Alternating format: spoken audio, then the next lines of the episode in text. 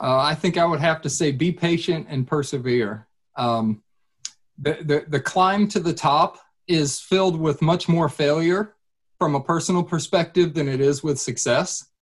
But I always have said, while success is the greatest reward for the work we do, failure is probably the greatest motivator.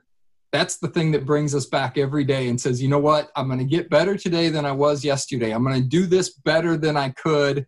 Uh, I'm not going to fail the next time I do this. And so that's the biggest thing be patient and persevere.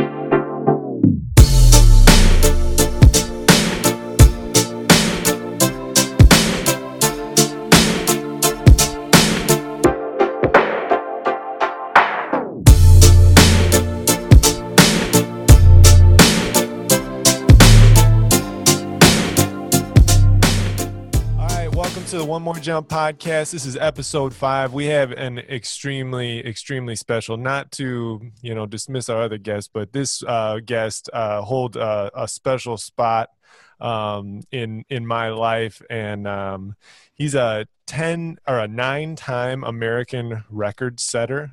Um, he was the first American to jump over six meters, which is pretty awesome. A two time Olympian, correct? Correct. Okay, two-time Olympian. Um, he also is a sports agent. He represents uh, some of the best talent in the world, um, including uh, American record holder Sam Kendricks and Sandi Morris. Um, he is from St. Charles, Missouri. Uh, he took a little stint and went to Arkansas State for about 20 years, and then now he's back in uh, the St. Louis area. He's a family man. Uh, he is. There were two two posters that were on my wall whenever I was a kid. Mm. First one was Bob Marley, and the second one was our guest, Jeff Hartwig. Give it up yeah. for Jeff Hartwig. That's what I'm you. talking about. How we doing, Jeff? We're doing great. Thank you very much for having me on the on the podcast. Yeah, yeah, we're excited. Um, I think, I think ch- to get things started, I just mentioned that you were nine-time American record setter, the first person over six meters, which is 19. For the people who don't know the metric, is 19 eight and a half. Something like that, yeah, 19 yeah, eight and a quarter, like or something anyway, like that. There. Yeah, and uh, he actually, hold on one sec. Uh oh, I got these bad boys. Oh, yeah. I got a pair of old Zoom Air high jump or not high jump, uh, pole vault slash triple jump because they used to be pole vault slash triple jump spikes. And uh, this one says Jeff Hartwig pole vault 19 eight and a half. So this was have been after you jumped the big six meter mark. So anyway, you the most interesting part of your story to me is you did not start anywhere close to that. You were not this huge phenom coming out of high school. You weren't that huge of a phenom coming out of college. Um, but still, you worked your way up to this incredible level. Um, how? Tell us about that story. Like, how? Where? Where did it start? And where? How did you go from being a nine six freshman to the American record holder and first person, first American over six meters. Yeah, I, I, sometimes I have to think about how much the sport has evolved, how much it's changed from what it was when I was first starting. And I actually got started pole vaulting by accident. There, there was no sports in eighth grade when I was in eighth grade. Uh, I had grown up playing baseball, but I had grown tired of baseball. It was a little too slow for me. And I really was I was a little bitty guy, so I was looking for something that I could do as an individual that I wouldn't be relying on a team because I I always felt like you know being a part of a football team or a baseball team you're you're relying on a lot of other people to be successful. And individual sports like track and field give us a chance to really put ourselves out there. Of course there's a lot more risk but it also gives us a chance to to to showcase our talents or to showcase the hard work that we put in. And i've always been a i guess a relatively determined person and and and willing to do the work to improve and so uh, what i did was um, I, I shifted my focus to track. I went to the track coach as an eighth grader and I said, What can I do to be involved with track? And he said, Well, we, we need managers. And I said, I, I don't really want to be a manager. I would like to actually be on the team. And he said, Well, I'm sorry, but at this stage of the game, eighth graders, the only thing I can do is let you be a manager. And I said, Okay, well, uh, what what do you need help with? And he said, well, how do you know? Are you okay staying late after school? And I said, actually, I live in the neighborhood behind my junior high, so I walk to school. So I said, I can I can stay as late as you need because I just walk home. And he said, oh, well, if you walk to school, can you also come early in the mornings? I could really use some help with our pole vaulters. And our pole vaulters practice in the morning before school so that I can watch them and give my full attention uh, the junior high that I went to, the ninth grade was at the junior high. So because of that, it was our coaching staff was pretty much a one man show. And so he says, I have my pole vaulters come in in the morning, they jump before school, and then afterwards, after school, I need somebody to help put them through workouts, doing pull ups or weight workouts or running workouts or whatever. And I said, Sure, I can do it, but I don't know anything about pole vault. And he said, Don't worry, we'll teach you. And so I came, I remember coming in probably the next day.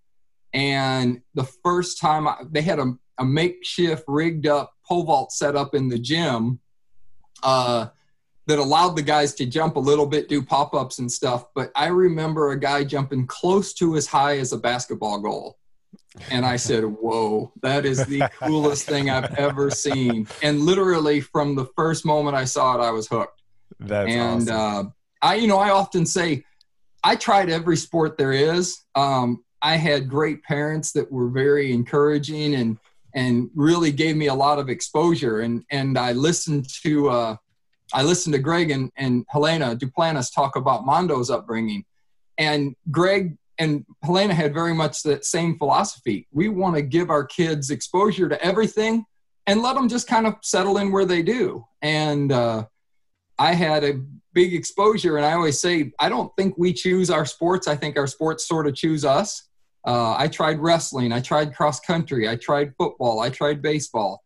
I played a little bit of basketball, a little pickup soccer. Um, and I love sports, but for some reason there was just something about the pole vault that i just i said this is what i want to do more than anything else and uh, i started right. as a ninth grader and in contrast to what we're experiencing these days with clubs and and people that have pits in their backyard and and all year round training programs one of the things people don't realize and i explain is that by the time i was a senior in high school i jumped 14 6 you're right, not earth shattering, nothing that anybody would go crazy about.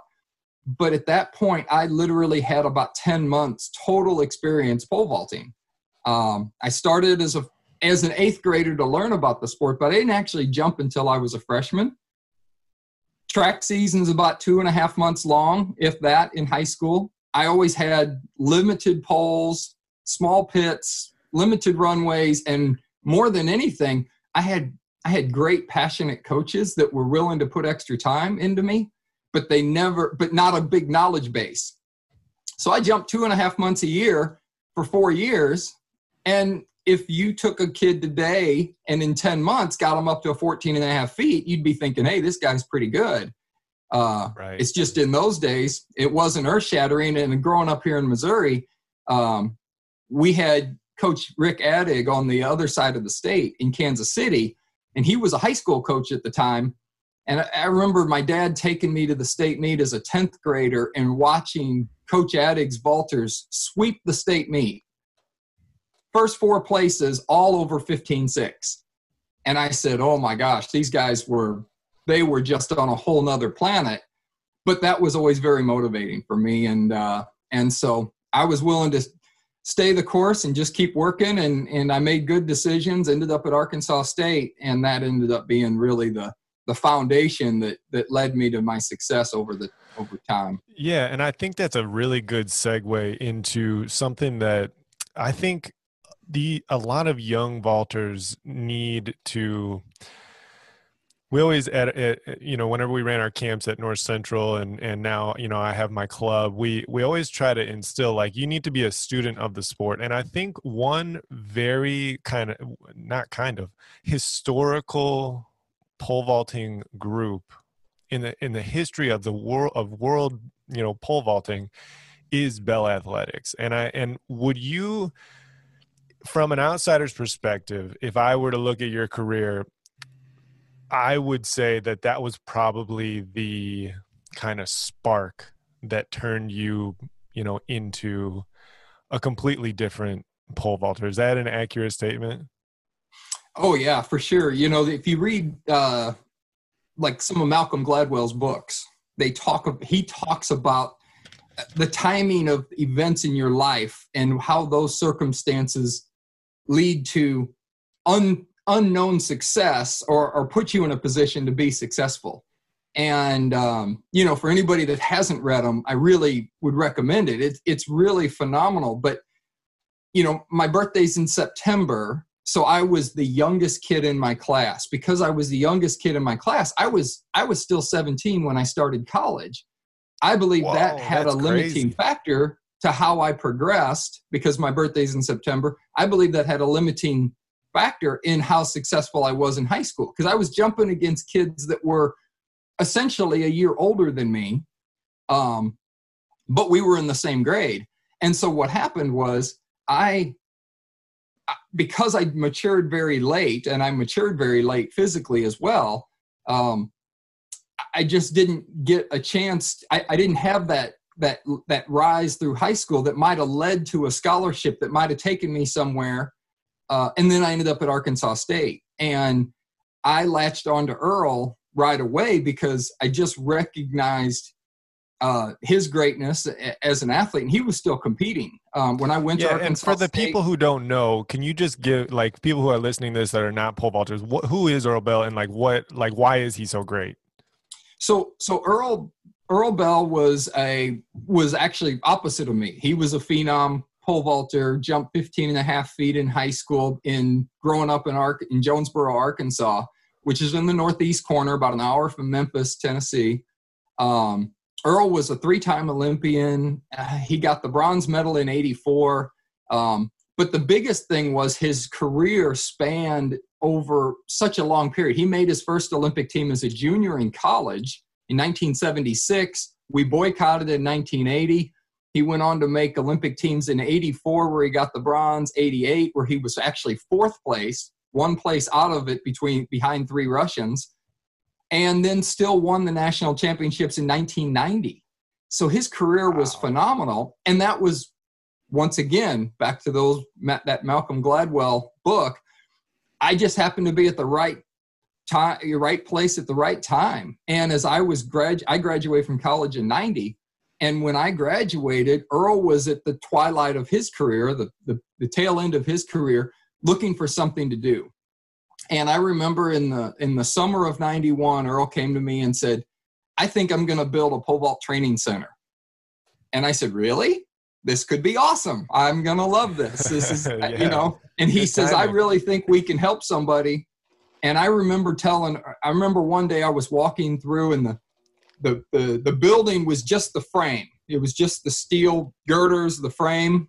And I remember we were walking through it and it looked like this giant rib cage sticking up out of the out of this soybean field in in Arkansas. And uh, you know, Earl said, "You know, somebody's going to jump really high in this place one day." And I said, "Yeah, it's going to be me." and uh, and I was really the benefactor of of Earl's commitment to do something that no one had ever done. And I remember people telling Earl, You're crazy. You're investing your life savings in a pole vault training center? That'll never work. No one's ever going to go to a pole vault training center. And how many of them do we have now? Every oh. state. I mean, there's hun- there's yeah. several hundred pole vault training centers around our country, and for the most part, in each of its own respect, they're all being successful. And yeah. I think that's a testament to the athletes and the the the commitment that these athletes have um, just to pursue excellence, to get better, to take advantage of opportunities. And yeah. through the years, we we assembled a group of athletes in Bell Athletics that I don't, I don't, it has not been rivaled anywhere in the world.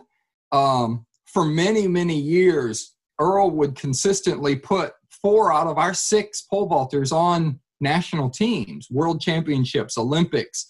Uh, you know, whether it was, you know, me and Derek, uh, Jillian Schwartz and Kelly Suttle making Olympic teams, going, traveling the world. It was really a group, and we just had a mix that it's, it's, you can't define what it takes to, to assemble that type of group of people. But the best way I can describe it is we, we were all there for a common cause ultimately we're competing against the height of the crossbar more than each other and and we all recognize the ups and the downs and everybody sort of contributed positively to to make everybody else better.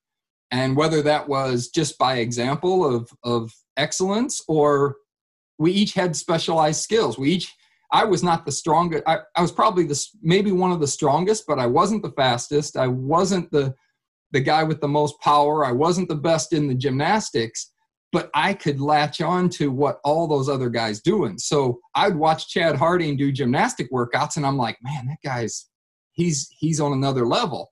Uh, but he couldn't run quite as well as I could. Um, I would watch Derek Miles do things, uh, power things, uh, you know, explosive lifts and explosive things, bounding and that kind of stuff and I couldn't hold a candle to him in those areas. I tried to work on my other weaknesses and other areas where I could get better. And uh, we really just built a strong group. And and uh, I think a lot of people and a lot of training centers are sort of indebted to Earl because of his inspiration and yeah. the kind of the philosophies and the program that he set up. He's an inspiration. I mean, like for me in, in particular, like this is you know earl's dream back then is is now my dream you know like and and that is uh, I, I don't know if anybody will ever really you know hold a candle to what he did down there i mean it the sheer you're you're mentioning mentioning a few people like like like there's way more people than who Jeff is mentioning right now. You know, these are these are these you know big, high level, you know, Olympic, you know, world championship competitors. But there are so many other elites that have been down there and that have have jumped so high in that facility, and it's it's incredible. So what? Why why what why was he so good because he he also works with little kids too so so he's working mm-hmm. with he's working with little kids he's working with you know high school collegiate but then also post collegiate elite you know pole vaulters uh, is there is it what what's he so good at you know like, i mean he's probably good at a million things but but is there a couple things that you could really point to that it's like hey this is what Earl is really good at well i think the big thing is he is he's sort of a really one track person. You know, he actually lives in the training center. Um, and he just, like a lot of people, he has this passion for pole vaulting just to try to figure it out. And it's a never ending puzzle to solve. And, and first, as athletes, we're all trying to solve our own personal puzzle. We're all trying to figure out what makes what how we're going to get the most out of ourselves. And that's really the true measure of success, right?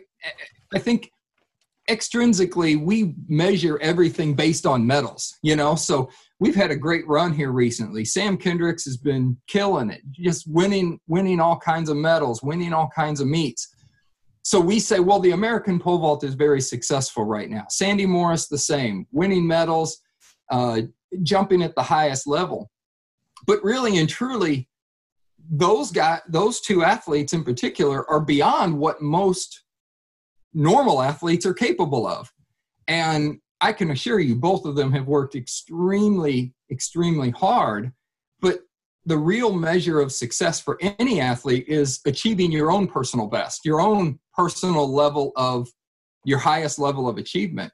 And that's what Earl is so good at is Earl finds the way to get the most out of each athlete that goes down there. But he's not the kind of guy that's a hand holder, you know? Uh, I think a lot of times people would come to Bell Athletics and they expect every day Earl walks out with a clipboard and a stopwatch and a whistle. He's right. out there saying, you got to do this, this, this, and this. That's not the way the program works. And the reason why it was so successful is because Earl recognizes that an athlete who wants to be successful, you, can't put yourself in the hands of somebody who wants it more than you do. Uh, you have to want it more than anybody else. And that means you're willing to take ownership of what you're doing, how you're doing it, and and you know the the athletes that just show up and train mindlessly there are lots of really talented people in this world and they can be successful regardless of who coaches them or even what they do in training. But to truly be great i believe you have to take ownership of your own personal uh, destiny and that's what earl really instilled in all of us. So uh, very rarely Earl never went to the track with me when I did track workouts, but he always knew what I was doing and he always gave me feedback that led me to be the most productive I could be while putting together my track workouts. Um, he'd sit in his office while I was in the weight room. So he'd hear the weights clanking around, but he wasn't out there pushing me or telling me to lift more, telling me to lift less. Um, but he was always sort of in the shadows overseeing what i was doing and he would give me feedback on stuff and and if I, it looked like i was training too hard he would give me input if it looked like i was getting a little heavy he would give me input you know and and there were different ways that he inspired all of us to to really take ownership of our own personal destiny and that's what i think made us all successful because when you're you, you have to you have to invest in yourself outside of what you do while you're at practice. Uh, there is no such thing as show up, do a workout, go home, and then forget about it until the next day. So the pole vault became sort of all encompassing for us. And there were many athletes that came to Jonesboro and actually were just as successful as I was, or Derek, or any of the girls that were there uh, that you probably never heard of.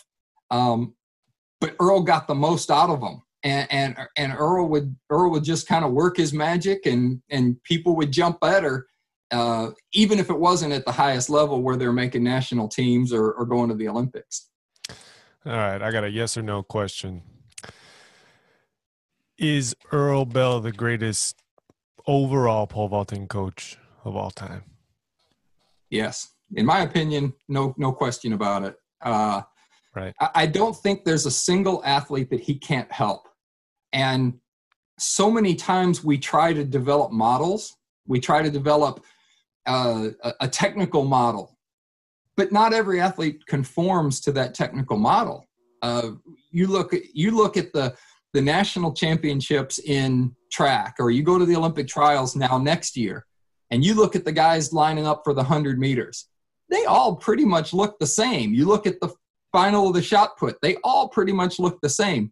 You look at the finals for the pole vault, both men and women, there's tall, there's short, there's muscular, there's lean. You can't describe what makes the best pole vaulter. And I remember one time a, a parent came into Earl and he says, you know, what do you look for? What do you, how do you, how do you, how do you sort of pick out who's going to be a great pole vaulter? Uh, you know, and or what what's the best way to ensure success in the pole vault and and earl earl's answer was pretty funny he says the athletes need to choose their parents wisely and there was something to the wisdom of you know yeah there are certain athletes where genetics does play a, a big part in going up to that highest level um, but honestly it, it's just work ethic. It's it's who's willing to put the most into finding their personal level of success. Those are going to be the ones that are the most successful, and uh, and so it's it's a great journey for sure. Yeah, I got a I got a question. So you Jeff, you talk about you were at Earl's place and you took you know ownership and and Earl trusted you in that, and you you are a extremely high high level elite vaulter. What do you what do you say to these these vaulters who just got out of college and have these you know 540 550 560 bars and want to chase this post collegiate career that um, you know maybe they don't have earl's place. Maybe they got to pop down there a couple times for a meet and got to you know feel that contagious environment but then they're back living with mom and dad or back at their apartment and then they've got a local high school track to use. What what do you tell them to keep them pushing to the next level? Probably the two best things i would say is number one be patient. And number two you have to be specific in what you do. You have to have a plan and I think there's lots of athletes that are willing to go out and train hard. You know, I'm I'm not a big fan of social media, but I l- look at social media all the time. It's sort of a necessity in the world we live in. And I see like on Jumpers World or different website or on different Instagram pages some phenomenal athletes that can do things that I never dreamed of being able to do athletically, but they do so without purpose. And so every year I would sit down with Earl and we would go through okay, what did we do well this year? What are what are you good at? And what are you not good at? And I was the type of person that I loved finding things I was bad at. Um, because to me that represented opportunity. That was a chance to go out and if I knew if I improved something I was bad at, I was probably going to get better. So a guy that can bench press 350 pounds, bench pressing 375 is probably not going to help you run pole vault higher if you run a 14 second 100 meters. Yeah. You know, you got to find out where your weakness is and what what's the limiting factor. And I've actually heard coaches talk about this philosophy of we have to accentuate your strengths. We got to we got to exploit your strengths and use them in the pole vault, it doesn't always work. It, it's more like you have to address the things you're the worst at and maintain your strengths because the limiting factor is always going to be tied to where that weak link is in the chain. So literally, Earl Earl would draw out on a piece of paper the links of a chain, and then we had different barometers that we would re- that represented areas that we could do. So we would look at things like lifestyle, body maintenance, health, uh, strength, technique, speed. Um, what can you do to get better, and where are you? Where is the weak link in the chain, so to speak? So to speak, and that's what we would do to try to get better. We would really be focused on that, and then patience. Um, as you, as we said, or as I said earlier, I graduated in 1990 my first trip to Europe was in 1995, five years out of college. Um, actually, on my first trip, I went to a, a, couple of small meets in Switzerland, and I went with Earl and Greg Duplantis, uh, which was a great trip. That was, you know, two guys that were big inspirations to me, and then I got to go to Europe with them, and we got to all jump together and at, at, at this little club in in Switzerland. Uh, but five years out of college, I was already 27 years old. And most people think, oh man, if I'm not out of, if I'm not going to Europe right out of college, I don't have a chance. I don't, I don't really have a, an opportunity to be successful. And that's just not true at all. But you got to be specific and you got to have a plan. So each, each day when I went out to practice, I would walk into Earl's training center and Earl would say, What are we working on today? And he said it every single day. And yeah. guess what? The answer was never, I'm going to try to jump as high as I can today. I'm trying to jump over the bar. We never did that. Right. We were always, he wanted a specific answer, you know? Yeah. I want to see a high right shoulder. I want to see your, your, your, your takeoff knee up a little higher. I want to see a little more dorsiflexion as you leave the ground. I want to see you swing your trail leg a little straighter. We yeah. were always very specific in what we were trying to achieve, knowing that if we could accomplish those things, height would take care of itself. So the specifics, like I, I was somebody who who you know dipped out after I jumped 530. I had kind of finished up the event for myself and was like, all right, I'm going to go do my thing, do my job, um, you know, have a, have a wife and, and eventually a family. But there's these, these vaulters who are still kind of picking at it and they're picking at it with these, these big goals, these big workouts, these I want to lift more, I want to sprint uh, sprint faster, I want to jump higher, but they aren't nailing down to those really meticulous specific things. And you mentioned something um, you know like knee drive and dorsiflexion and these these things that are so uh, like very micro in terms of of what i believe takes a vaulter to that next threshold that breakthrough into the elite elites you know the the 570 plus guys. I guess are there some things that that you would say differentiate those guys? Who are the 550 560 guys from the 570 plus guys?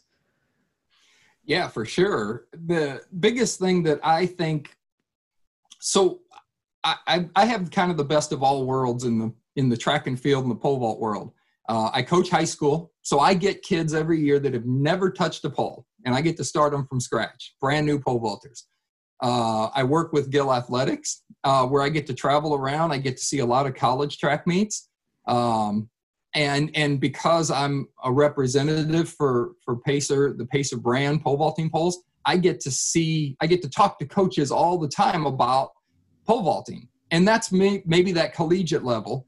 And then as an agent, working with Sam, Sandi, Alysha Newman, and a and a whole host of other, uh, you know, great pole vaulters I get to travel around the world and I get to see the best track meets. And I'm sitting front row right at the track watching these guys jump and and that's everything from the Diamond League meets to the to the World Championships to the Olympics. And I consider myself very uh, lucky to have that opportunity.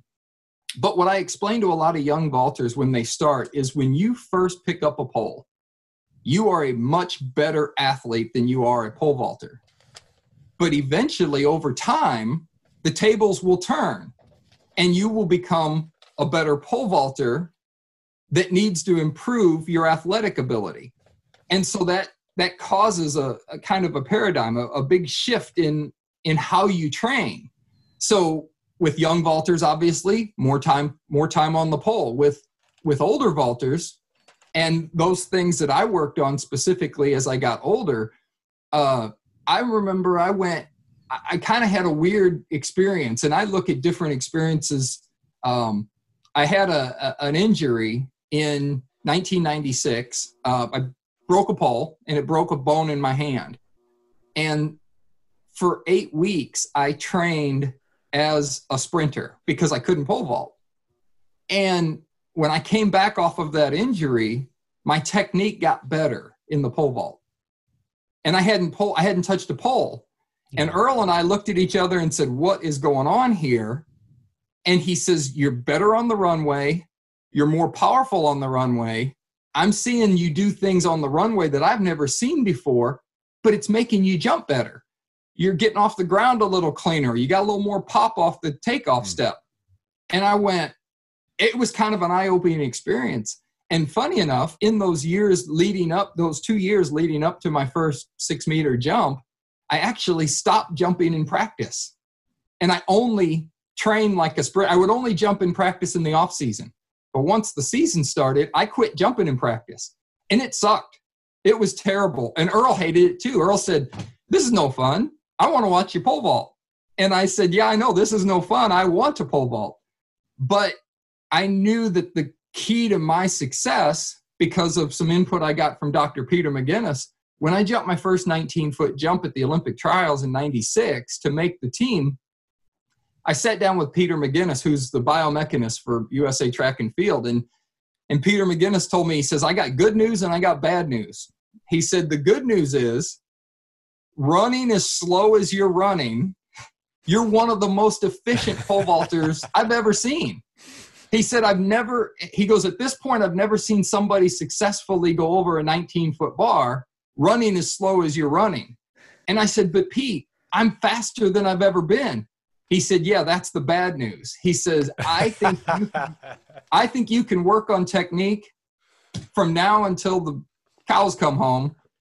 And I don't think you're going to, he says, I, I would question how much technical improvement is going to make you jump higher. He goes, but I think if you can get faster, if you can get more powerful, and your technique holds up, right now, while you may not love your technique, it's actually very efficient.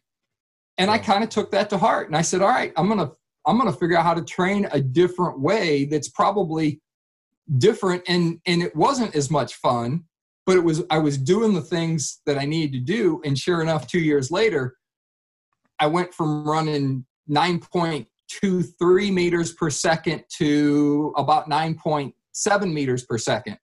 Um, and that was because i actually quit jumping and training but that was very late in my mature maturing right. process. I was close to 30 years old at that point. I had already been pole vaulting for 15 years.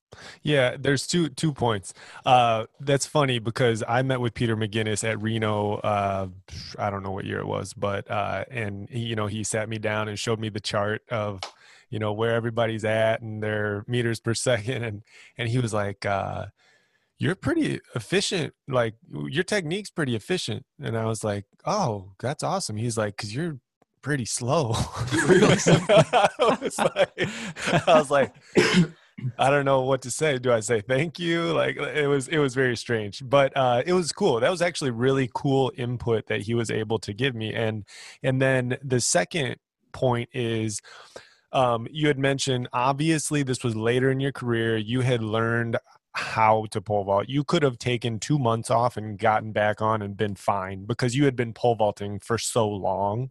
But I think it is a kind of like a a relative point right now because the some of the best jumpers in the world, speaking of like Sam and Renaud and Mondo, um, are kind of known for being like they can take a million jumps in practice mm-hmm. and mm-hmm. and they could jump you know every day for you know jump a million times um and so i think that there's a lot of people that are kind of young kids that are like, well, if they're doing that, then that's what I have to do. And so what you're, and I think it's cool to contrast that with you, where you're like, hey, you know, I later on in my career, I jumped only in track meets. And mm-hmm. uh, I, I think that is something that's good for kids to understand and to know. And I think, Josh, you and I, dad had us kind of like a blend of two of both of those worlds. You know, we'd take sure we wouldn't take a million jumps in practice, you know. We no, would take six or like 10 six or, or, eight or ten. And I think I was gonna say with with um, Jeff's story, and it's a it's a much it's about two and a half feet lower. Um, but but um, you know, I jumped sixteen nine as a junior in high school, and then you know blew my shoulder out my senior year first meet and had to take two years off. But I mentioned this on the first episode of this. I came back my first meet and PR'd. I jumped 520 because I took two years and trained as a sprinter because I couldn't use my upper body. I actually didn't even lift much upper body at all, couldn't do anything overhead. But I was out there with a automatic timing system, working on sprint intervals, working on pole runs. And I knew that I knew how to pole vault um, good enough to to you know hopefully jump 17 plus but I had quickness on the runway now, and I was able to grip so much higher on a big enough pole that it just it flung me over the bar. Um, but to Jake's point, we I only vaulted in meets in in college for most of it. I had maybe a couple jumps during the week, partially because of my my shoulder injury. Um, but that takes a lot of trust to um, in your training and in your coach to be able to um, fully commit to feeling like you're prepared at the end of the runway on a Saturday with a with a crossbar up there. You know what For I mean? Sure. For sure, man. Yeah, um, you know, um, Earl yeah, has a saying. He always says, uh, "Confidence comes from your legs." Right? Yeah, it's uh, a good good statement. You can you can post whatever you want. You can talk a lot, run your mouth.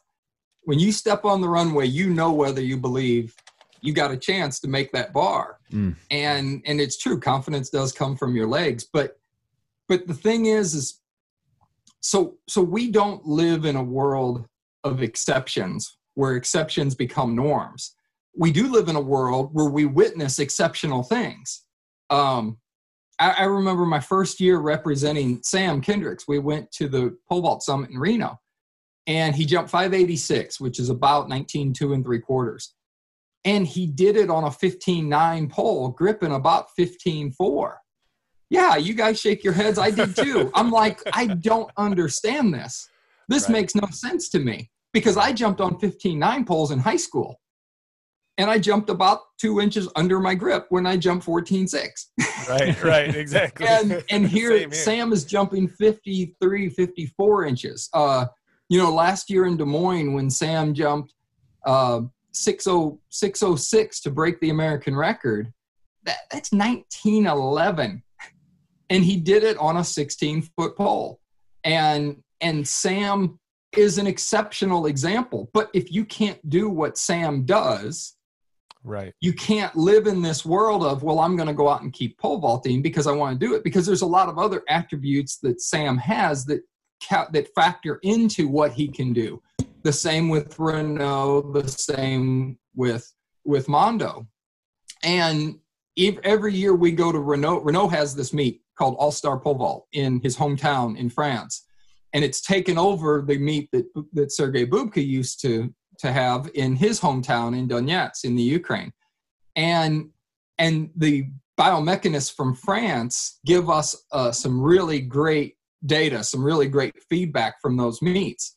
Um, and a couple years ago, Mondo set the world junior record, and he was the second fastest guy in the meet he was faster than now he was yes he was 18 years old he was a high school senior right but the only person faster in the whole meet was Raphael Holzdeppe. And we know that the event is pure in simple physics is all about speed. So for me, the reason why I quit jumping in practice as much and started training differently is because my weak link was my speed. Same for you, Jake. You know, you were told, hey, your weak link's your speed. I've watched you jump. I love your technique. I think it's probably it's probably better than mine. And at some level, when you find that weak link and then you address it, that's when you're going to get the biggest bang for your training buck, as they say. Right. Um, Sam's pretty darn fast. Uh, he wasn't always fast, but Sam's father, who, who is his coach, is is acutely aware of the fact that we look at the numbers of what the other guys are running. We look at the numbers of what sam's running. And we know that we you know sam has made improvements. And last year sam was actually the fastest he's ever been. And magically he jumped the highest he's ever jumped. And so the the the formula it's like i always say the the pole vault is like a great recipe in cooking. You got to have a whole bunch of ingredients that go in. And when all those ingredients are put in the right proportions and the right mix, it makes for a totally delicious meal. But you put a little too much of one thing and not enough of another, and it doesn't quite taste the same and it doesn't work out so well. So that's what we really all have to aspire to. And, and that's where I think the coaches, like I said, Earl Bell, bring out just the greatest in everybody because Earl can't tell you what his model for pole vaulting is because it I, I, I tell people all the time, I think the most common answer that I would give to any common question about the pole vault is it depends. Uh, right. Yeah, you know, for sure. For sure it sure. depends on what the athlete is. And, and, and you have a, a Becky Holliday who's, who's five three and a Jeremy Scott who's six nine. right. You can't expect that those two athletes are going to train the same or have the same technical model uh, and and and be expected to achieve the same level of success. Yeah. Um, did Jeff Hartwig just say that uh, my technique was better than his? I was gonna say we're gonna need to put that as the intro for. for this I think episode. we just cut it, cut it right here, man. no, I'm just joking. I, I was like, oh my gosh, man! I was like, whoa! Sweet. All right, I died and went to heaven, boys. All right. Um. so anyway, but I was way slower than him. well, All I right. wanted to uh, pick at something because Jeff Coover was just on here, and he said. um that there's this conversation in this elite, this upper elite level um, vault vaulting around speed and he said the same thing. He was like you know same thing jake said same thing you said.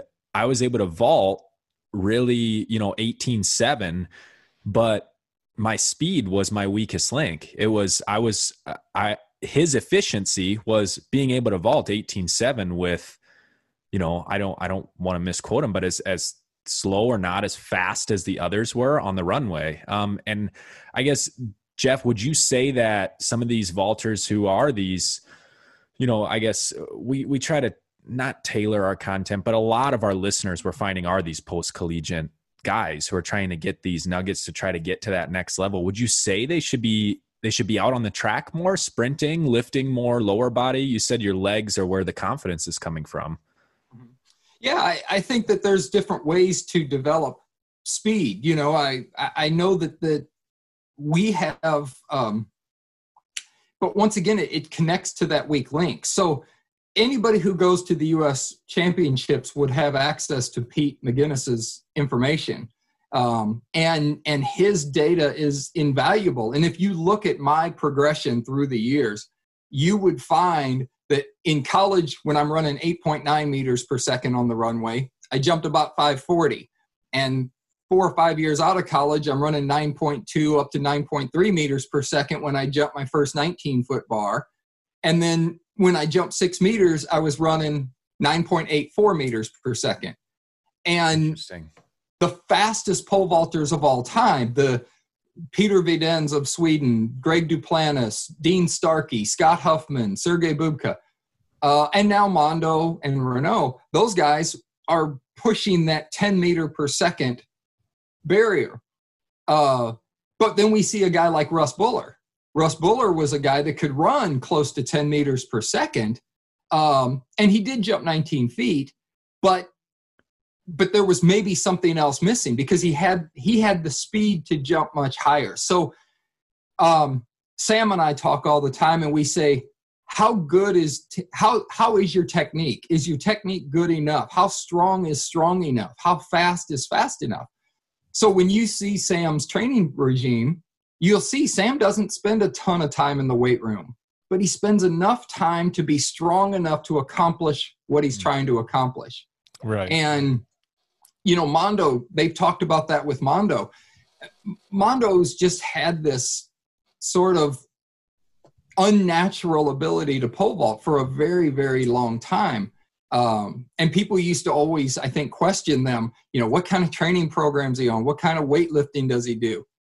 And they're like, he doesn't. He just goes out and does it. And and he he did start weight training now and his PR went from 18 feet as a 16 year old to 19.5 as a 17 year old because he started doing a little bit of weightlifting. He started training a little bit. And those are things that are hard for us to conceptualize, but you have to look at what what you're doing and what's good enough. And if you're running 8.9, 9 point, you know, 9 meters per second, um, you can look and find an example of some guy like like Jeremy Scott, who jumped really, really high running that speed, but he was almost 6'10 and he could still grip almost 17 feet because of his angle at the takeoff, allowed right. him to take off inside of 13. And so he didn't have to have as much kinetic energy from the speed into the jump. Um, meanwhile, someone like Greg Duplantis, who's five six, five five, he had to be fast. He had to be really running fast coming into the takeoff because his angle was going to be so much lower uh, just because of his height. And that's okay. That's the beauty of this event. Everybody can get better by doing uh, by doing something specific to find a way to get a little bit better. And I think that's where uh, some of the post collegians get lost, is that they get sort of stuck working on maybe the same things that they've been working on, thinking that they're going to continue to get the same benefit, but they're missing something outside of that. And what that is, it's hard to find sometimes. Yeah. Uh, you know, I tr- transitioning a little bit into, you know, you you you know obviously had an incredible career as as a pole vaulter as an athlete um, and then now you're in sports management and and you manage or represent these uh these athletes. So you have like kind of an insider on the athletic side of things insider view and then you also have this insider view on the you know management and like how how elite track and field works. So this is like this is somewhat of a mystery to a lot of of athletes who are trying to get to that next level and this was a mystery to me too trying to be specific with numbers and um teams and things like that what does somebody have to do to make a career of pole vaulting quite simple. Jump high. Uh, it, the, okay. the beauty, the, the, there is no magic. And what I tell people is, my job is not to make you, or my my job's not to get you into meets that you don't deserve a spot in. Um, on occasion, that can happen, but my job is to number one find meets that give you opportunity and allow you to prove yourself. And then the athlete who's able to step up and take advantage of that opportunity, uh, it opens the door for the next one to come up. Um, right. Secondly, um, my job is also not to make you perform well at a meet. That's your job. My job is to take care of all the logistics that give you the best opportunity to be focused on doing what you do. And right. a lot right. of people talk in this world about, well, I need an agent that can get me into meets because I see this person jumping in that meet and that person jumping in this meet. You can't you can't look at uh, the results from a meet in Ostrava, Czech Republic, and see that 560, 18.4 got third place, and then you know be slapping your fist saying, "Man, I can jump 18.4. I should have been in that meet." Because the guy that jumped 18.4 and got third place in that meet, he probably has a PR of 19.2. And he might be from a country where he's the best guy in this whole country. Mm-hmm. And he might have gotten a medal at the European Championships five years ago. Whatever the case is that that person allow was allowed to get into that meet, uh, there's there's certain circumstances, and while we are at a really exciting time right now in the pole vault, especially on the men's side here in America, with so many, what, 12 guys jump 19 feet indoors this year. Wow. Uh, the Olympic trials was was shaping up to be probably the greatest single pole vault competition in American history, with as many guys that were jumping as well as they were. Um, and I hope that that momentum continues to next year. But I'm here to tell you, as an agent, there is no way that meets in Europe have space for 12 Americans, even if they can all jump 19 feet. They don't well, have room for six Americans. So, so that becomes the hard part. And Earl, Earl used to say the most important meet every year, regardless of what you think it is, it's the national championships. Mm-hmm. Mm-hmm. It's where you prove yourself. It's where you make teams. If you don't make a team, and I learned that lesson the hard way uh, I only made I, I only made two Olympic teams, but I went to the Olympic trials five times. So I've failed 60% of the time.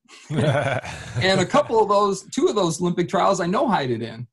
And and I, I I take I take ownership of that. I take responsibility for that. And for sure, I think to some level I had looked beyond that. I said, I'm I got to get past the trials because I gotta I gotta do good at the games. Mm. And unfortunately, so, I, I came up short at the trials and didn't even get to go to the games. So, so that most important thing is the Olymp- is the national championships, whether that's the Olympic trials or a world championship year. Uh, and and the other side of that is um, when you have those opportunities, you got to step up and take advantage of it. And not to disrespect all the little small meets and the street events and the little small meets that happen around the, the country. They're great, but they don't count for much in the international scene, uh, right. like jumping there. The Europeans and the European community, which is primarily where our sport exists at the highest level, doesn't have a lot of respect for results done on American soil. Now, somebody like Sam Kendricks goes out and jumps 606 at our national championships in Des Moines. Everybody knows that's legit. And everybody is like, whoa, Sam's in great shape. But that's because Sam backs it up. He goes back over to Europe and he he wins a Diamond League in Paris, and then he wins a Diamond League in Monaco, and then he wins the Diamond League final in Zurich, and then he wins the World Championship. Nobody's going to question that and we yeah. have so many results that come out of American meets um, that that people just they don't see those results ever again from some of the athletes, and so uh, those are good opportunities, but you've got to be able to back those up at the next level. So at the beginning of that question, you said simply jump high. Then you slowly started to morph that into yeah. okay, jump high, but jump high in the right meets. And then yep. you threw in medals and then you threw in, you know, teams, things like that. So this is this is I, I think this is really relevant to you know athletes that are trying to to make it and and when you say professional pole vaulter like i would have never called myself a professional pole vaulter like mm-hmm. i made money pole vaulting a little bit of money but i would never say like I, what i i'm a professional teacher you know like mm-hmm. that's that's how i make my living you know like uh you know i'm a pe teacher um you know and then i guess i would say i'm a professional coach right now because i coach and and make mm-hmm. money at that but like these people throwing around like I'm a professional pole vaulter. It's like, eh, I don't know about that. Sam, is he a professional pole vaulter? Mm-hmm. Yep, he's a professional yep. pole vaulter. He's you know, like, is Mondo you know, a professional pole vaulter? Yeah. But what you, what I what I wanted to ask you was, if you have a guy who jumps, let's say that somebody just lights the world on fire and just jumped like a six meter bar at a street meet in America, mm-hmm. and then goes jumps a bunch of 550s overseas, which is 18 feet. Um, and then you have another person who is a consistent 570 performer who mm-hmm. performs 570 all the time and then they make a world team but don't place or anything so would you rather have the consistent 570 guy or the guy who blew up a six meter bar out of nowhere at a street meet as an as a sports agent who would you rather represent yeah, as an agent, uh, for sure, the consistent 570 guy, uh, okay. because 570 internationally is still going to put you in position to get prize money.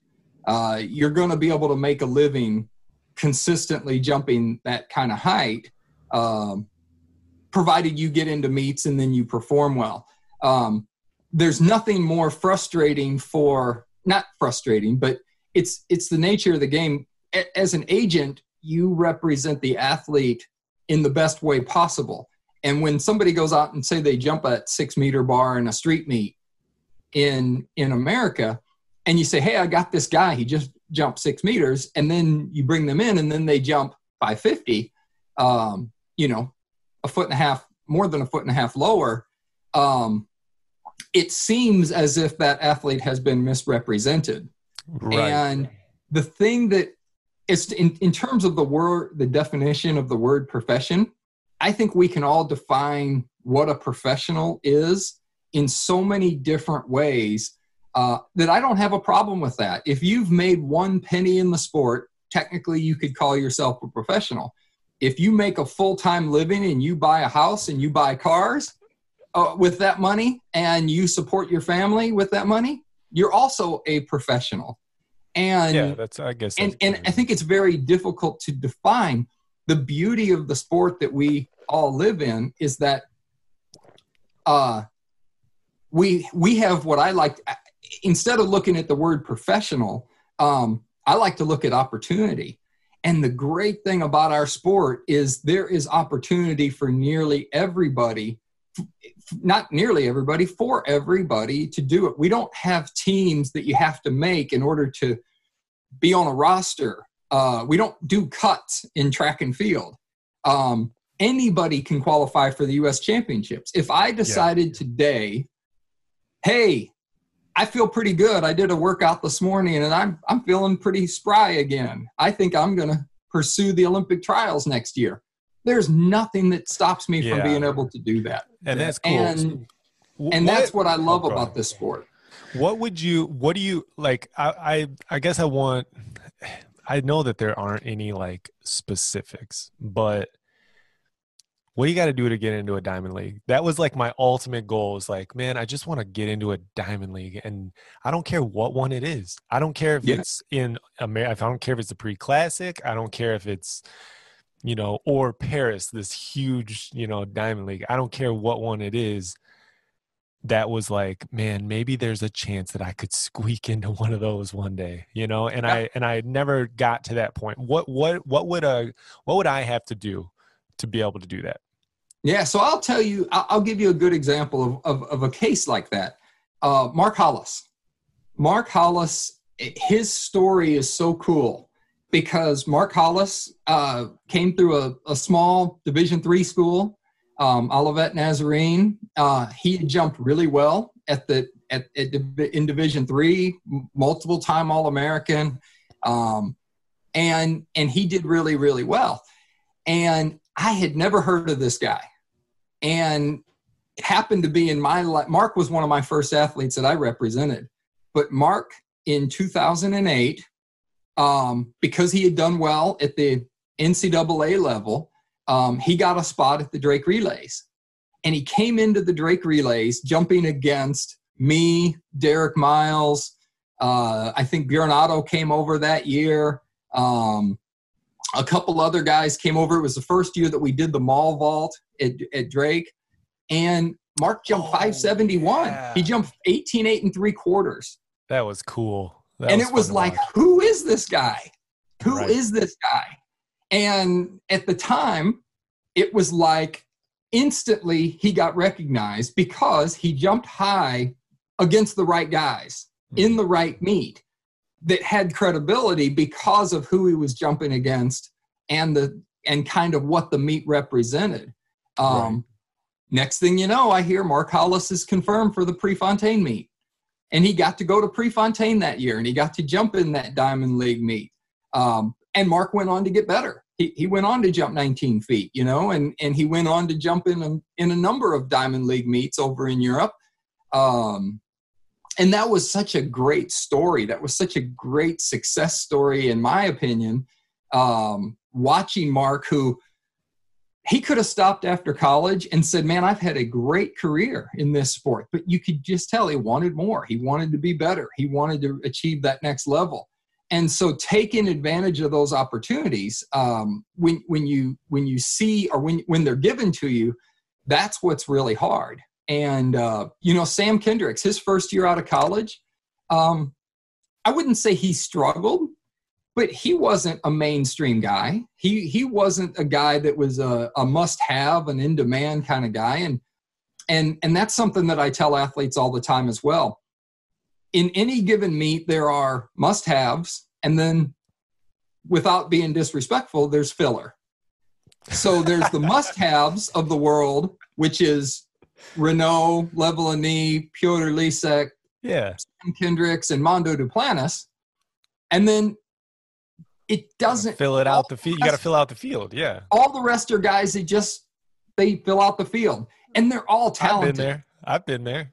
But but you got to remember for any given field of athletes, whether it's a street vault in somewhere in Kansas or a diamond league in Paris, France, um, there's far more athletes that are technically qualified than there are spots available. Right. And so it, it does come down to certain things. A, a, good agent does make a difference getting you into a meet. Um, but an athlete can get into a meet just by the fact that they that they step up and they and they do a good job and they take advantage of an opportunity when and it rises. Medals, so. medals, and and world teams and Olympic teams and and things like that obviously play a big hand. And Josh, sorry, I, I, this is like my one chance I get to pick. That's fine. I'm sitting back enjoying. I've been this. I've been sitting here for however many years I've been done pole vaulting, like ten years since college, and wondering these things. So this is an amazing opportunity for me. So you said that about getting into the Diamond League. Yeah, you can sneak into the Diamond League. You know, you you do something like like Mark did, which was outstanding, and he went on to have a great a great career and have some success in Europe and and things like that. Um, but what about a shoe contract? That's hmm. different. That's a whole. That's a different beast, isn't it? Yeah, totally different level because remember the shoe companies are motivated by medals. So the number one question that I get from any of the shoe company reps, uh, or or the number one thing we talk about is can this can this athlete earn a medal on the international scene? And guess what? you can't earn a medal if you're not on the team. Right. So the first thing is make the team. What becomes the most important meet of the year? National championships. So that's you that's go. your proving Yeah. ground. Um, I've I when I now work with Paul Doyle, uh, Doyle Management Group. We're one of the biggest uh, Yeah, and I would say most successful management companies in track and field. Mhm. Um, obviously, my primary responsibilities are in, involve the pole vaulters, um, but as a company, we we will do whatever uh, to chip in and fill in when we're servicing athletes on the road while while we're traveling. Um, at this point, Paul Doyle does the majority of our of negotiation and interaction with the shoe companies. And whether you're a pole vaulter or a sprinter or a distance runner or a jumper of some kind, a thrower, you they all want to know the, the shoe companies are looking for medal production.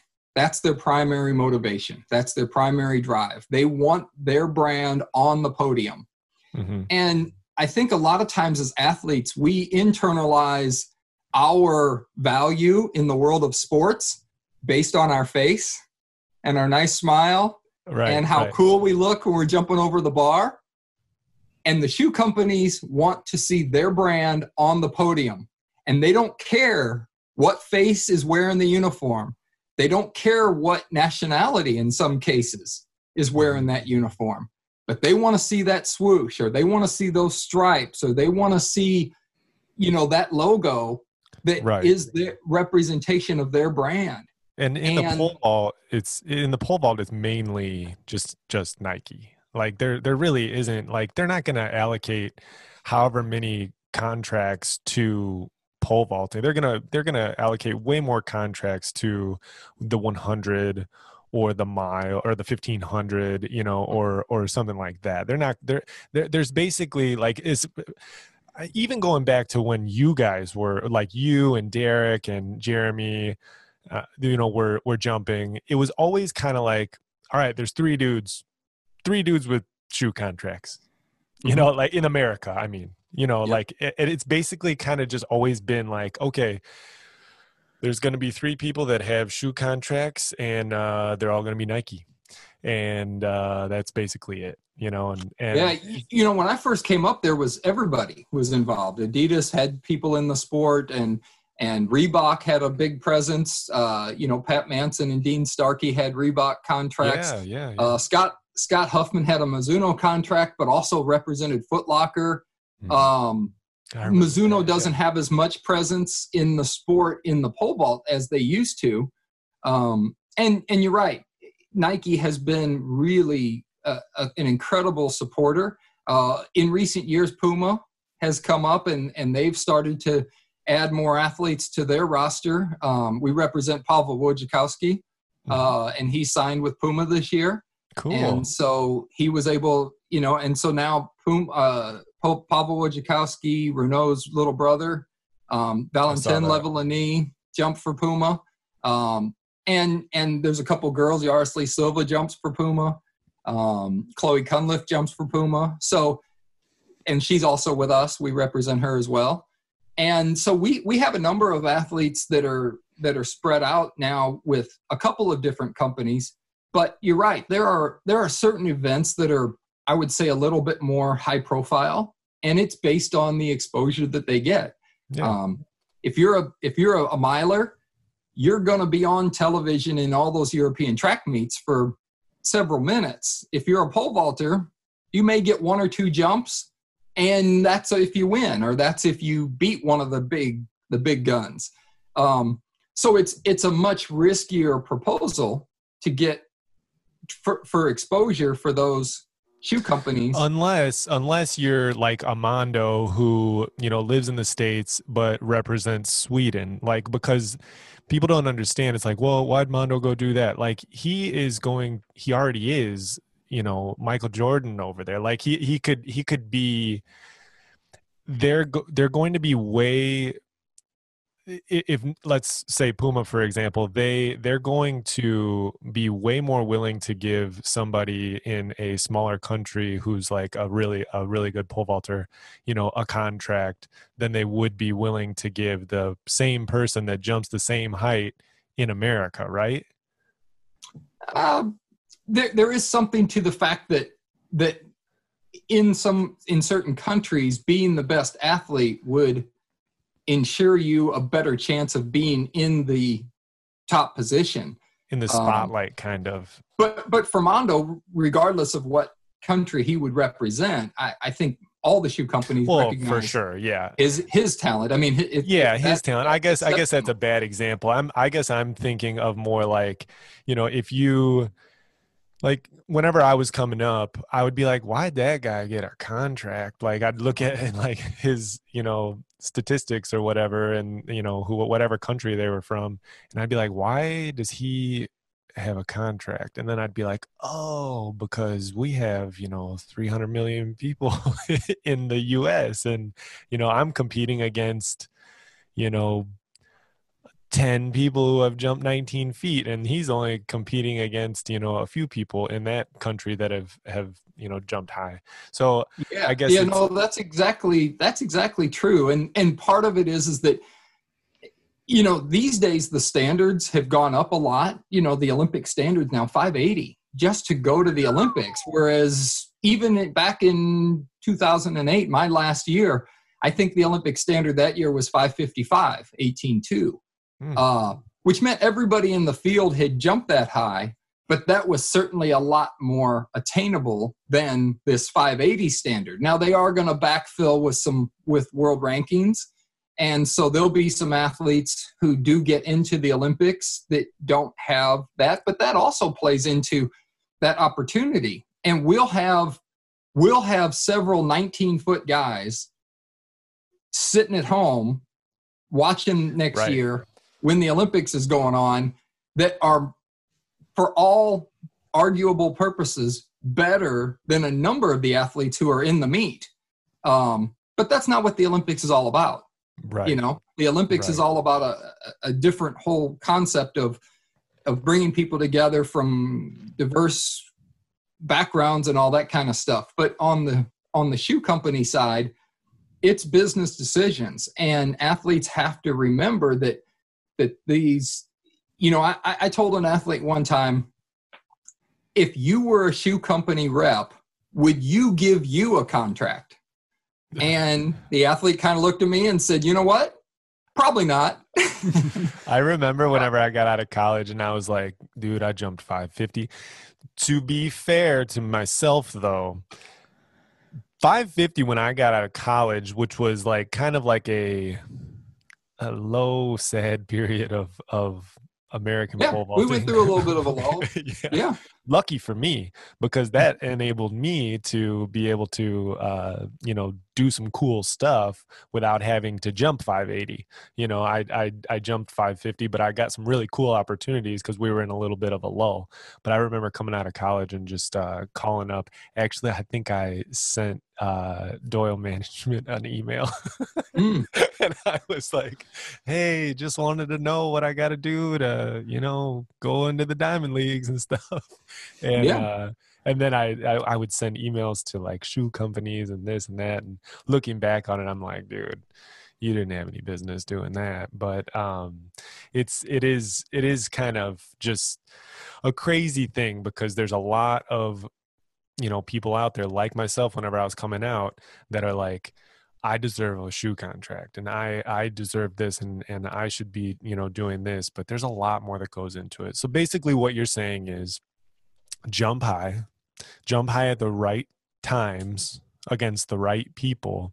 And you need to be ready whenever you do get that shot you need to be ready to perform. And you need Absolutely. to you need to perform. And i think one big takeaway from that was at the national championship every single year you have to be ready to perform at your best. And um, yep. and that's hard it's really really hard to perform on those days um, especially whenever i was getting into it I mean, I went and I, you know, saw people like you jumping and I saw, you know, Derek Miles, who was another huge hero of mine. I actually, this is really funny. We were at the factory vault, the Gill factory vault mm-hmm. a long time ago. And I got one of those opportunities after college. They were like, Hey, come on over here and, and jump. You know, we've got Derek jumping. We've got, you know, these other people jumping. And, and I remember I was warming up and Derek obviously probably doesn't remember this, but he's he's walking in and I'm like, oh gosh, there's Derek Miles. He's getting he's in all his Nike stuff. I think it was like purple and yellow was the colors at the time. and I was like, dude, he's got the fresh gear on and, and I'm like, I walk over and I'm like, hey, what's going on? He's like, hey, how you doing? and I said, just trying not to know height. and and I was like, why did I just say that? why did I just say full confidence like, to my to my hero? Hey, yeah, just uh, trying not to know height today. Yeah, that's great. You know, good job, Jake. You really nailed that introduction. Gosh, dang, man. well, Josh, you got it. Yeah, go ahead. Speaking of Nike gear, um, I can't keep uh, I, can't get the the reptile stuff out of my head. You know, you got all this, oh, yeah. all this, the blue and lime green. Um, that was half the pictures that we had on the wall. Was was Hartwig up in the in the big plant position with this this cool pattern um, to it. Yeah.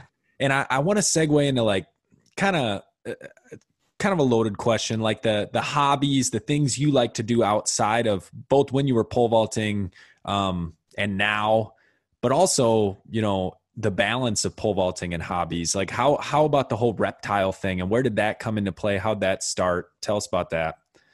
Yeah once again uh, i have no idea. It, it just kind of weird luck. Uh, i found a snake one day in my yard and i said this is really cool. And uh, what i find a lot with reptiles in general is that almost everybody's curious about them it's just most people are kind of scared of them or creeped yeah. out by them and I never was scared or creeped out. I think they're really cool.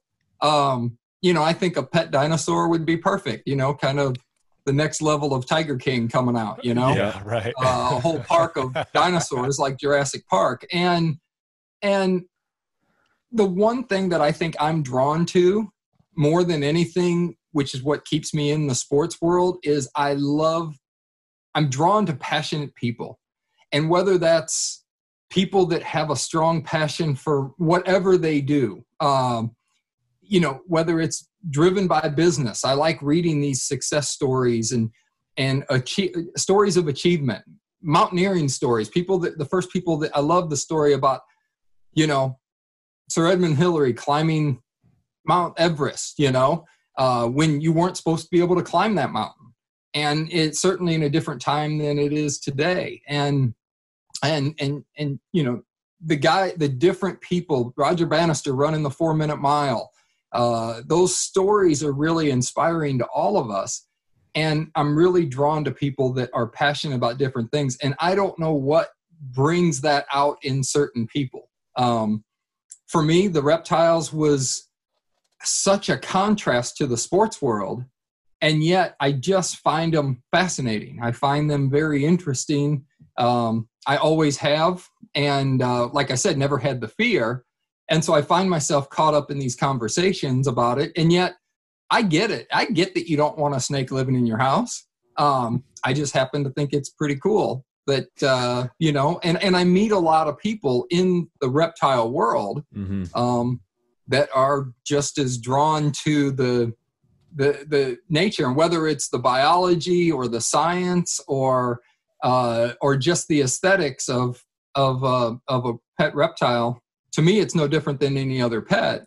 Um, although interactively, it's totally different. I've got two dogs, and and yeah. uh, they go. You better watch those dogs, man.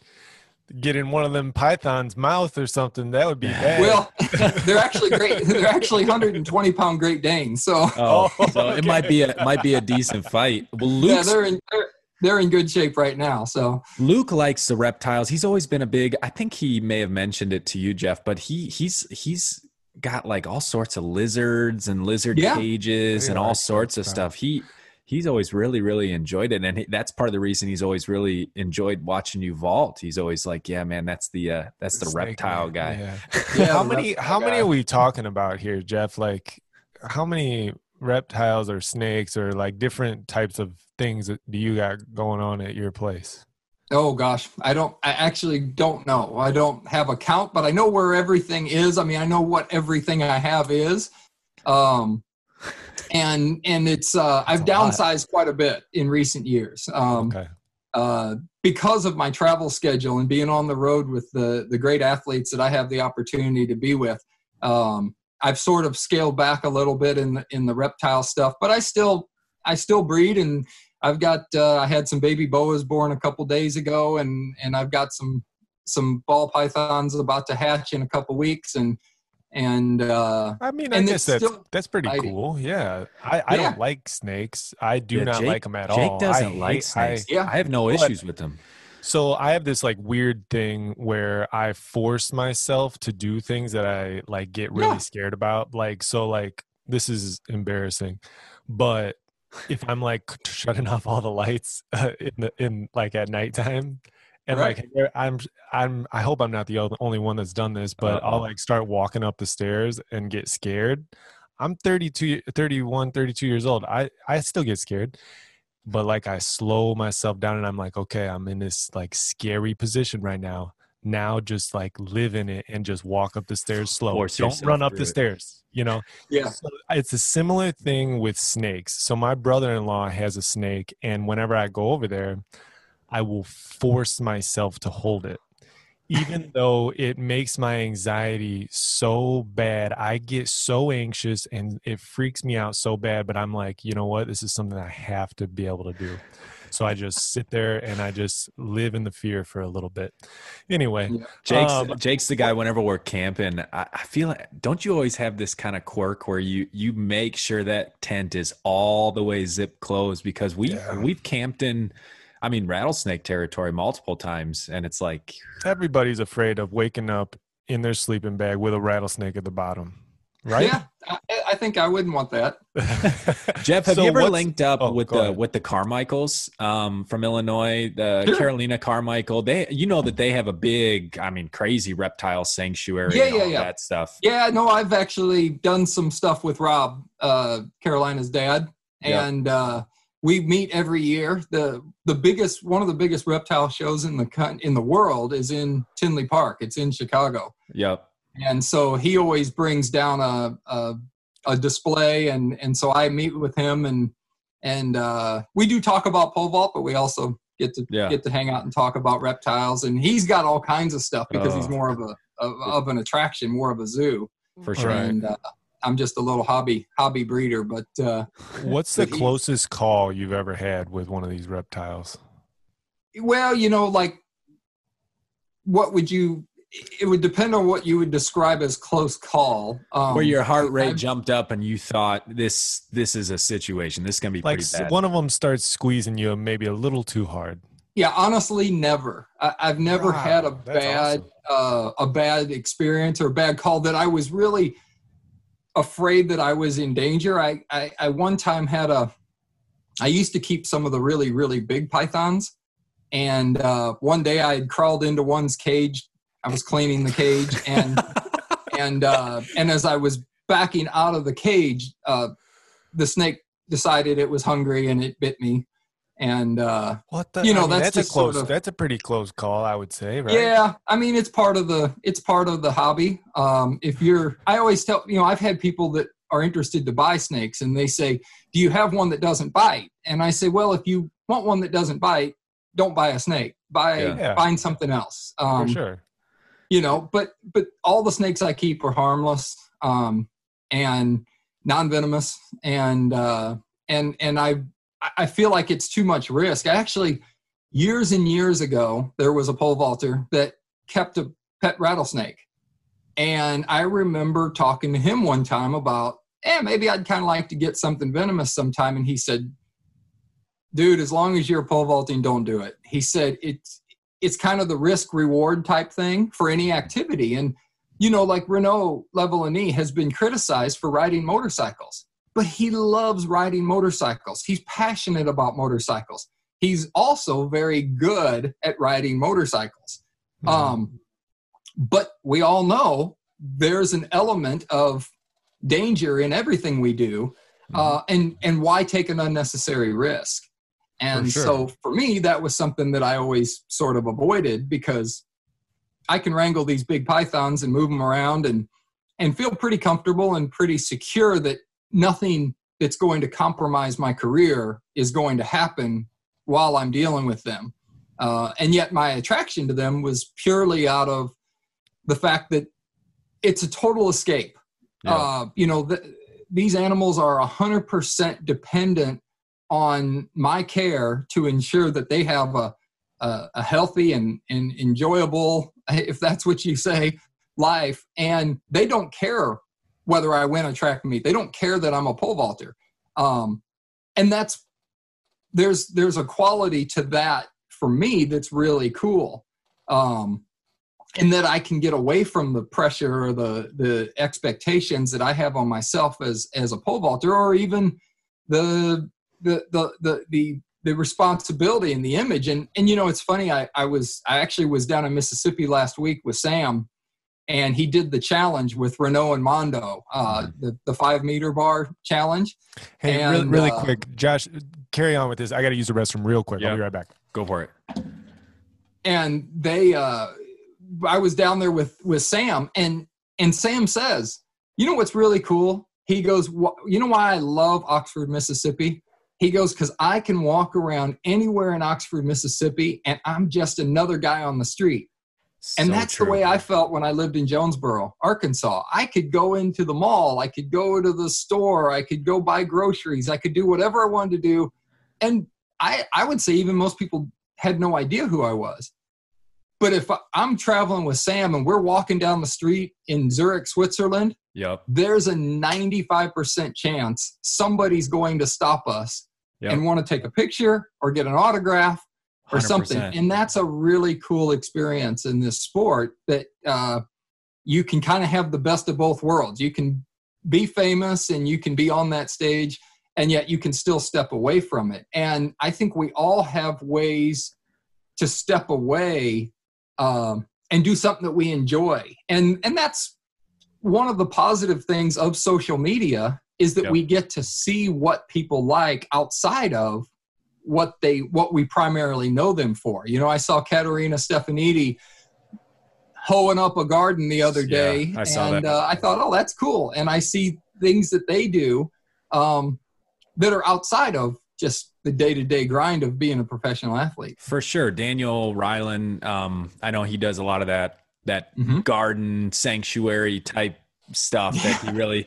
I think that's the thing that's funny about the the Winder boys. I guess our uh, our escapes always seem to be really intense physical things that the yeah. risk was always kind of high man like it's mm-hmm. hiking to the top of a mountain um you know midsummer right before fall training or or we we were big into skateboarding or even even um we were in a band and I would play guitar but we would you know we would be driving around in a van and playing these shows until late really late yeah. and it's like man I wish I I I enjoyed or, or hopped into a hobby that was a bit more like um you know dealing with pets and reptiles although if I got to admit, Jeff, if if you were wrestling a python at what six foot one ninety in your prime, according to Wikipedia, six three, six, six three. three sorry, sorry, six yeah. three.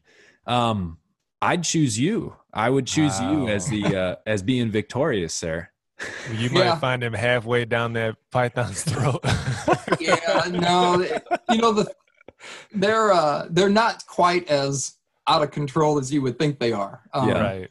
I, I used to do a lot of shows for kids. Uh, we'd go to schools and stuff because I had a lot more time, and and I would take big pythons and I would just kind of let them crawl loose in the classroom and let the kids touch them and play with them, and they were they were pretty predictable. But I, I could tell you, out in the wild, uh, you know, a mm-hmm. 20 foot long snake out in the wild, that would be a handful. That'd be a handful. Have you ever got into gators? Person. Like, cause I, man, when I see of, um, what's the guy Sean Young. He lives in Florida, yeah. and he'll post up pictures of gators every once in a while. I'm just like, man, that is one reptile that I just cannot vibe with, man.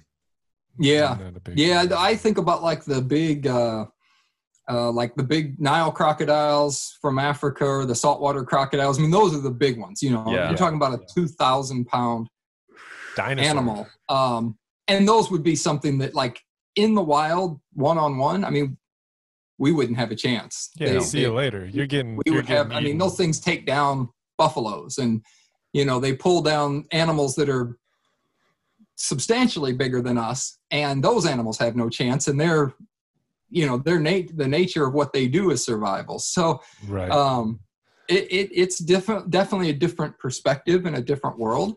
Um, but for sure, I still love it. You know, it's like anything with passionate people it's borderline insanity and i think that's what i love it's really crazy when you think about the way an athlete will push himself and hmm. i remember i was in an interview one time with toby stevenson and toby th- th- this reporter said to toby you know you're an olympic medalist and you're you're in the shape of your life and you just you've got to just be on top of the world what does it feel to be like that and toby said what are you talking about? He goes, What I do is not health and fitness. It's not somebody that goes out and does aerobics three times right. a week. He goes, It's borderline insanity. He goes, yeah. I hurt every day. He said, It's it's really crazy, but I love it. I just can't it's it's a necessary evil for what I'm trying to accomplish, and I just can't get enough of it. 100%. That's awesome. Well, we're getting close to the end here. This is one more question, random, random question. Why do people call you Stu? my, simple. My middle name, Stuart. Hey, here we go. yeah, yeah. My, my my best friend for pretty much my whole life. Um, oh gosh, we've been best friends since seventh grade, I guess. And and uh, and his mom one time said, "What's your middle name?"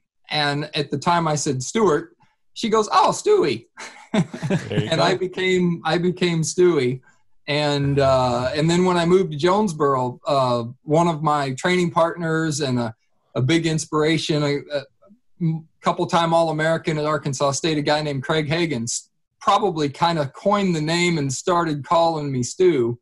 And for years, people called me Stu, and not so many. There's still a few people that do that, but uh, uh mostly I'm Jeff nowadays. So Gotcha. Right on. Gotcha. Well, well, thank you. Oh, go ahead, Josh. I was just gonna say, um, if there was, we we kind of we're trying to come up with, uh, you know, the endings of these a little bit more uh, s- smoothing the outro out, and I like to get a statement from from the guests. And I just looked at some of our metrics for our YouTube channel, which is you know slowly growing, but it does say twenty to thirty four year olds are our primary listeners. So we've got athletes and coaches which is right in that post collegiate, you know, athlete coach um, kind of vibe. What would you what would you say to the listeners? You know, males, females, twenty to thirty four years old, who are obviously interested in in likely the sport of pole vault. Um, what do you tell them um, to keep to keep grinding, to keep learning, to the the the little nuggets that you've learned? What's your kind of closing statement?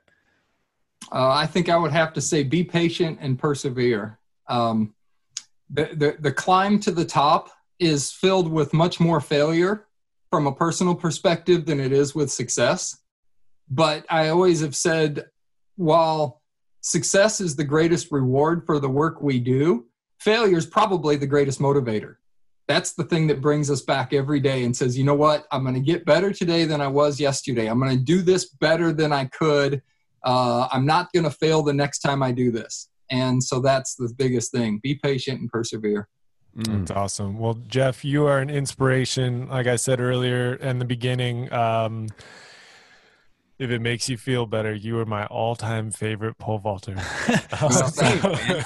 had to do it when Dad rolled out that Jeff Hartwig poster, tagged that into the wall, and then hung up the spikes that had six meters on it. I was like, this has to be yeah. my favorite vault. I actually printed your uh, picture that I had on my wall uh, off of your website back in the day. I printed it on a printer.